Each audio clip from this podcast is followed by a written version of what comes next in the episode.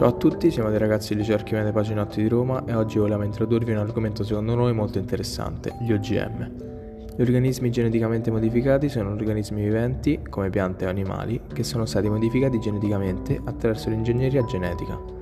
In altre parole, il loro DNA è stato modificato in laboratorio in modo da conferire loro alcune caratteristiche specifiche.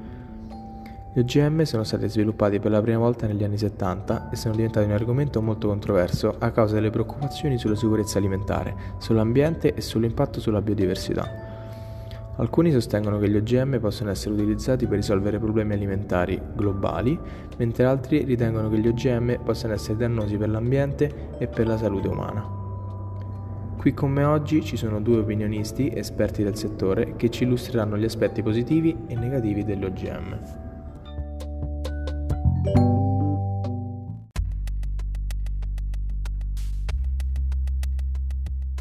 Sono Alessandro, sono uno scienziato e insieme ai miei colleghi siamo riusciti a trovare i pro degli OGM che potrebbero aiutare la scienza nel futuro.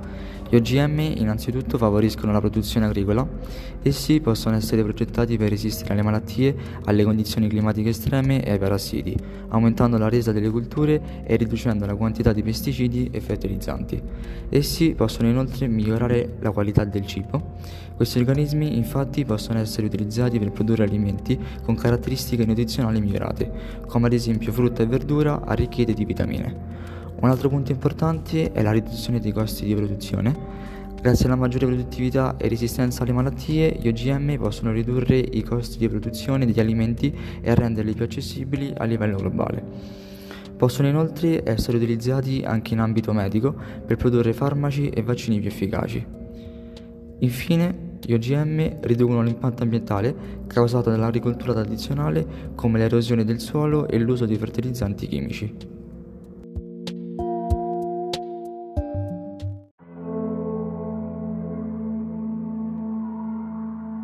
Ciao, sono Alessio, un agricoltore di vecchia scuola e questi OGM non riesco proprio ad apprezzare, anzi mi stanno proprio sul cazzo. E adesso vi elencherò tutti gli aspetti negativi di questi organismi.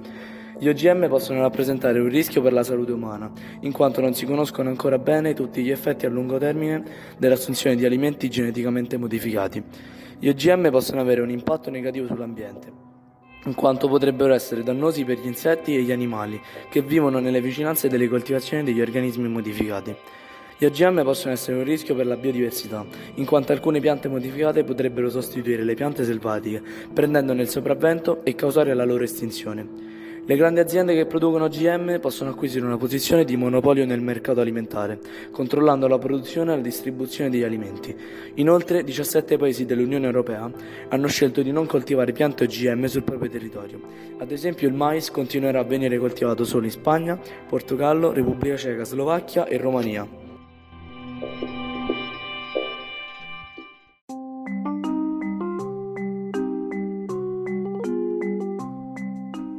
In conclusione, gli OGM presentano vantaggi e svantaggi e la loro valutazione complessiva dipende dal contesto in cui vengono utilizzati.